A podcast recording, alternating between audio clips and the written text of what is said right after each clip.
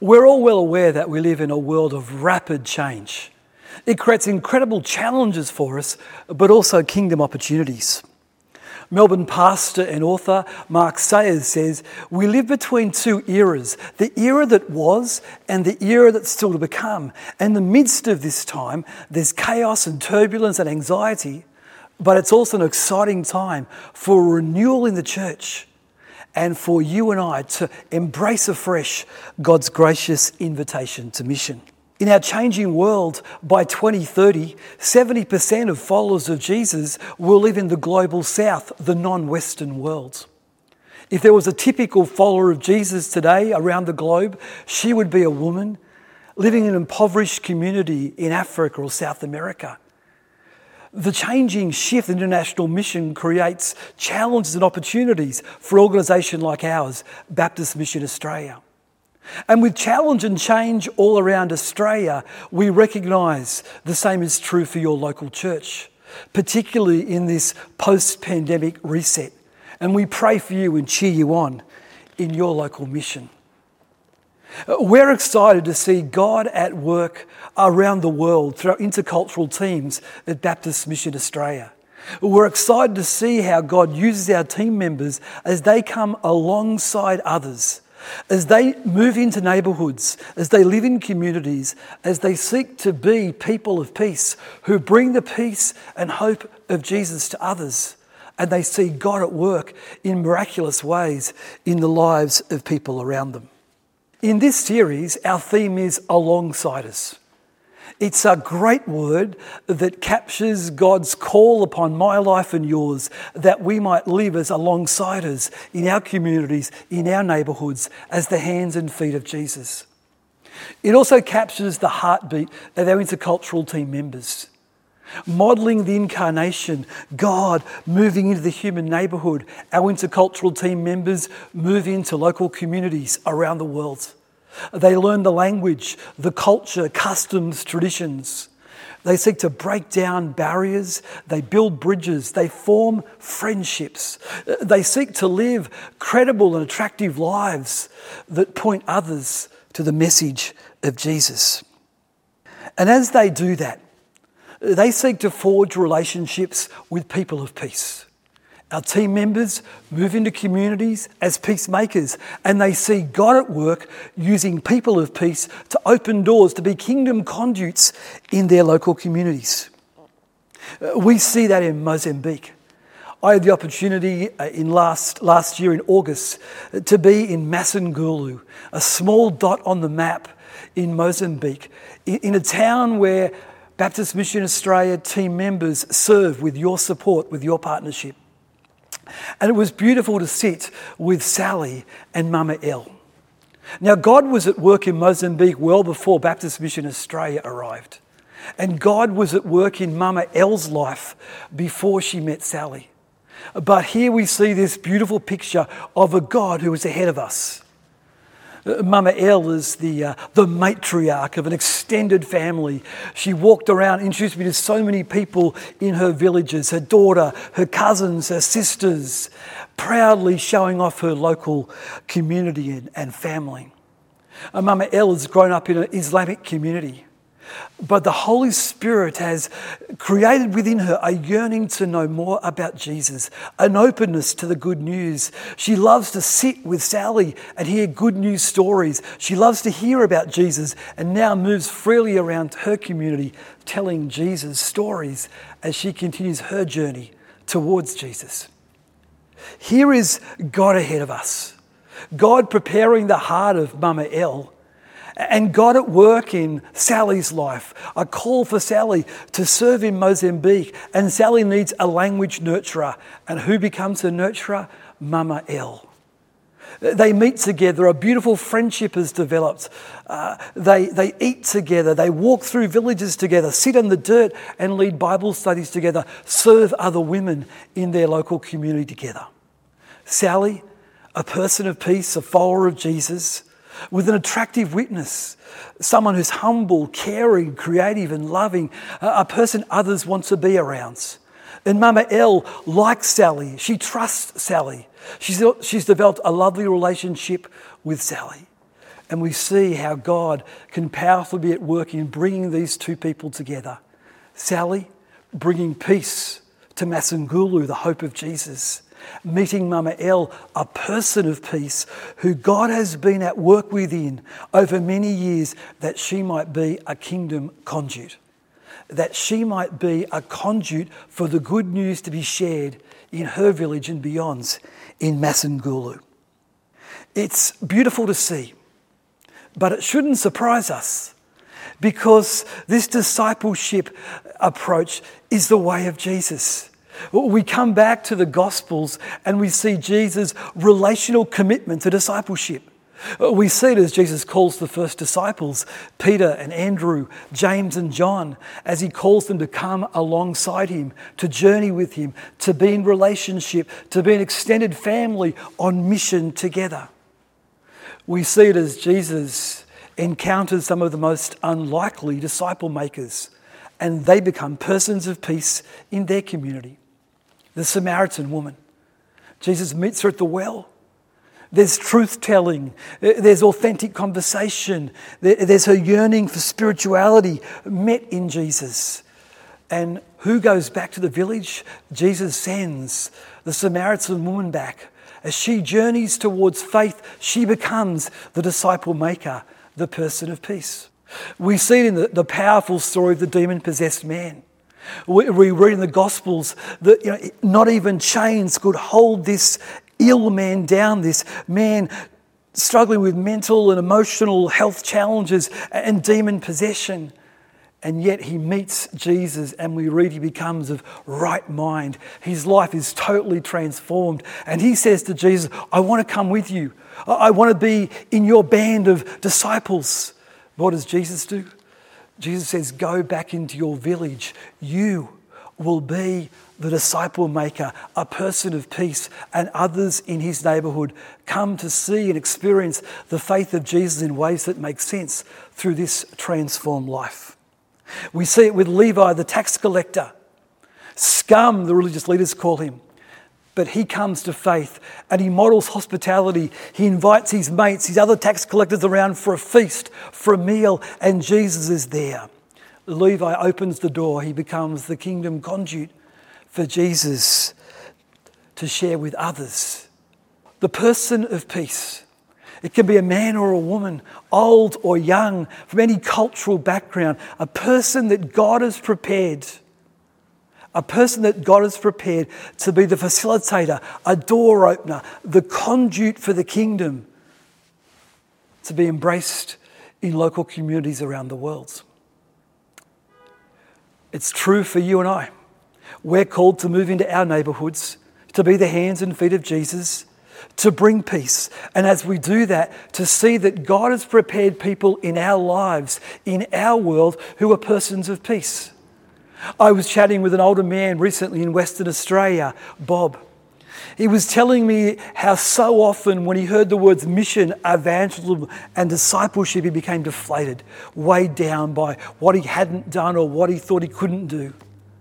And then he went to uh, some training and heard more about this relational discipleship approach and having his eyes open for a person of peace in his world. He loves to play golf. He got talking with the golf professional, Peter, at his local golf club, and he realized that Peter was going through a difficult time in his own life. Uh, there was a depth of conversation. A friendship began to develop. Uh, Bob became more comfortable sharing some of his faith story. And Peter, still not yet a follower of Jesus, has become the door opener at the golf club because he wants to know more about Christ. He wants others at the golf club to know more about Jesus. And Peter has become that person of peace, that Bob might be the peacemaker in bringing the hope and the love of Jesus to his mates at the golf club. It's transformed what the 19th hole means for Bob. Yes, there's still a beer, but the opportunity to befriend his mates and be the hands and feet of Jesus. Uh, we see Jesus model this approach again as he sends out the 72 and we read in Luke chapter 10 to these disciples whenever you enter someone's home, first say, May God's peace be on this house. If those who live there are peaceful, the blessing will stand. If they are not, the blessing will return to you. Don't move around from home to home. Stay in one place, eating and drinking what they provide. Don't hesitate to accept their hospitality. Do you see it again? The people who invite the disciples into their home are yet to experience the hope of Jesus, but God is at work in their lives. The disciples go as people of peace to share the hope of Jesus by word and deed. And here we see God open doors for them in local communities as local people become again the conduits for the extension of the kingdom. Uh, we see this powerfully work out in Paul's second missionary journey in the passage you heard read today from Acts 16. I love this story. Paul has his plans. Paul has his kind of itinerary. He has his maps ready to go of where he's about to go and what he wants to do. But it's like he types into the GPS the next location, and it's like Siri keeps saying, the door is closed. Yes, Paul has his plans, but God has other plans. God wants to lead Paul from Asia into Europe to do something historic and significant. And look what happens in the story. Paul is attentive. Paul is open to what God is doing in his life and the world around him. And the Holy Spirit reroutes Paul's journey. He changes Paul's plans. At the same time, the Holy Spirit leads Lydia, a wealthy businesswoman, a trader in purple cloth from Thyatira in Asia, to live in Philippi in Europe. And we're told Lydia is a God-fearer. And we find her in this passage praying with a group of women. It becomes obvious that innate within Lydia, she's yearning for more in her life. And Paul, attentive to what is happening in his world, is led to this group praying by the river. Lydia is ready to hear the good news. Lydia has a desire to know more about Jesus. She becomes a follower of Jesus, and so does the household. And we read she opens up her home to Paul and his colleagues. She opens up her home to friends and neighbors. She becomes the kingdom conduit. She becomes the person of peace that God has prepared in advance, the first follower of Jesus that we read of in the scriptures in Europe. Today, can I invite you to catch your breath? Maybe like Bob, when you hear the words mission, evangelism, discipleship, you feel weighed down. Weighed down by what you feel you can't do or what you feel you should be doing. In this alongside a series, uh, we want to demystify what it means to be an alongside to demystify what it means to embrace discipleship, to be an ordinary person who embraces God's gracious invitation to mission. It begins with a realization that God is already at work in your community. God doesn't need Baptist Mission Australia in Mozambique, but He chooses to invite us to be a part of His redemptive activity. God doesn't need me in my neighbourhood or you in yours or your church for His mission, but He graciously invites us. He esteems us with the privilege, the mission of God in the hands of ordinary people God, who is already at work in your community, invites you to join Him today. He invites you to join Him as an alongsider, as a person of peace who brings the peace, the hope, the love, the grace of Jesus to your community by word and deed. And more so, a person who is spiritually attentive to see what God is doing in your neighborhood, in your sphere of influence who might God have in your world who is a person of peace, who becomes a door opener, a facilitator, a conduit for the kingdom to be expanded in your world? It could be a friend at the gym. It could be someone you go to university with. It could be a colleague at work. It could be a neighbour across the street. Uh, for Cassie, a young woman I met in a Baptist church in Adelaide, she had a heart and a burden that she might start a, a young mums group, but she didn't want it to be in a church building. She wanted it to be in the local community, but she wasn't quite sure how to start. Cassie met Jane one day at, uh, at preschool where their, their kids were. A conversation developed, a friendship has blossomed, lots of kind of coffee dates together. And what's happened? Jane, not a follower of Jesus, has opened her house to Cassie to lead this young mum's group. Again, God at work ahead of us. A person of peace stepping into the neighbourhood as an alongsider to bring the hope of Jesus, open to other persons of peace in their worlds who become kingdom conduits. Today, as we catch our breath, as we think about what it means to be an alongsider, you might like to join me in praying these four prayers together. The first of those is to say, God, I'm available. God, I'm available. It took Sally to pray that prayer to end up in Mozambique, but most of us don't need to leave our own neighbourhood. God will use us where we are, but are we available to be used by God? Our second prayer would be God, help me to be an alongsider. Help me to come alongside people in my world authentically, relationally, building friendships, breaking down barriers, being a credible witness. Help me to be an alongsider. The third prayer Holy Spirit, continue to work in my life, shaping me into a person who lives and looks and leads like Jesus, that I might be attractive to people around me. Sally's witness was attractive to Mama L. Mama L was drawn to Sally. Cassie's life was attractive. The Jane would say, I'll open my home for you to run a group before she even became a follower of Jesus. And finally, our prayer God, help me to be attentive in this busy world, in this 24 7, 365 world. God, help me to slow down. Help me to open my eyes. Help me to be attentive to what you are doing in my worlds, in my life. We can only do what we do around the world. Sally can only do what she's doing, Mama L, around the world because of the partnership we share with Australian Baptists across our movement. I want to thank you for your partnership.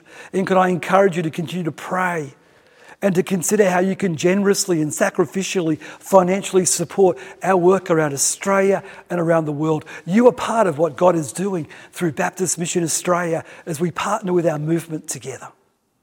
But we also want to cheer you on. We want to cheer on your local church in mission in your community in this rapidly changing world. And we want to cheer you on as an alongsider. We want to pray for you in this series that you might take steps of faith, that you might move out of your comfort zone, that you might be reminded of a God who is ahead of you, a God who is at work in your community, and a God who invites you with what you have in your hands and your heart to be an alongsider, to bring the hope of Jesus to people around you in ways that make sense to them. God bless you on that journey, and thanks for your wonderful support of Baptist Mission Australia.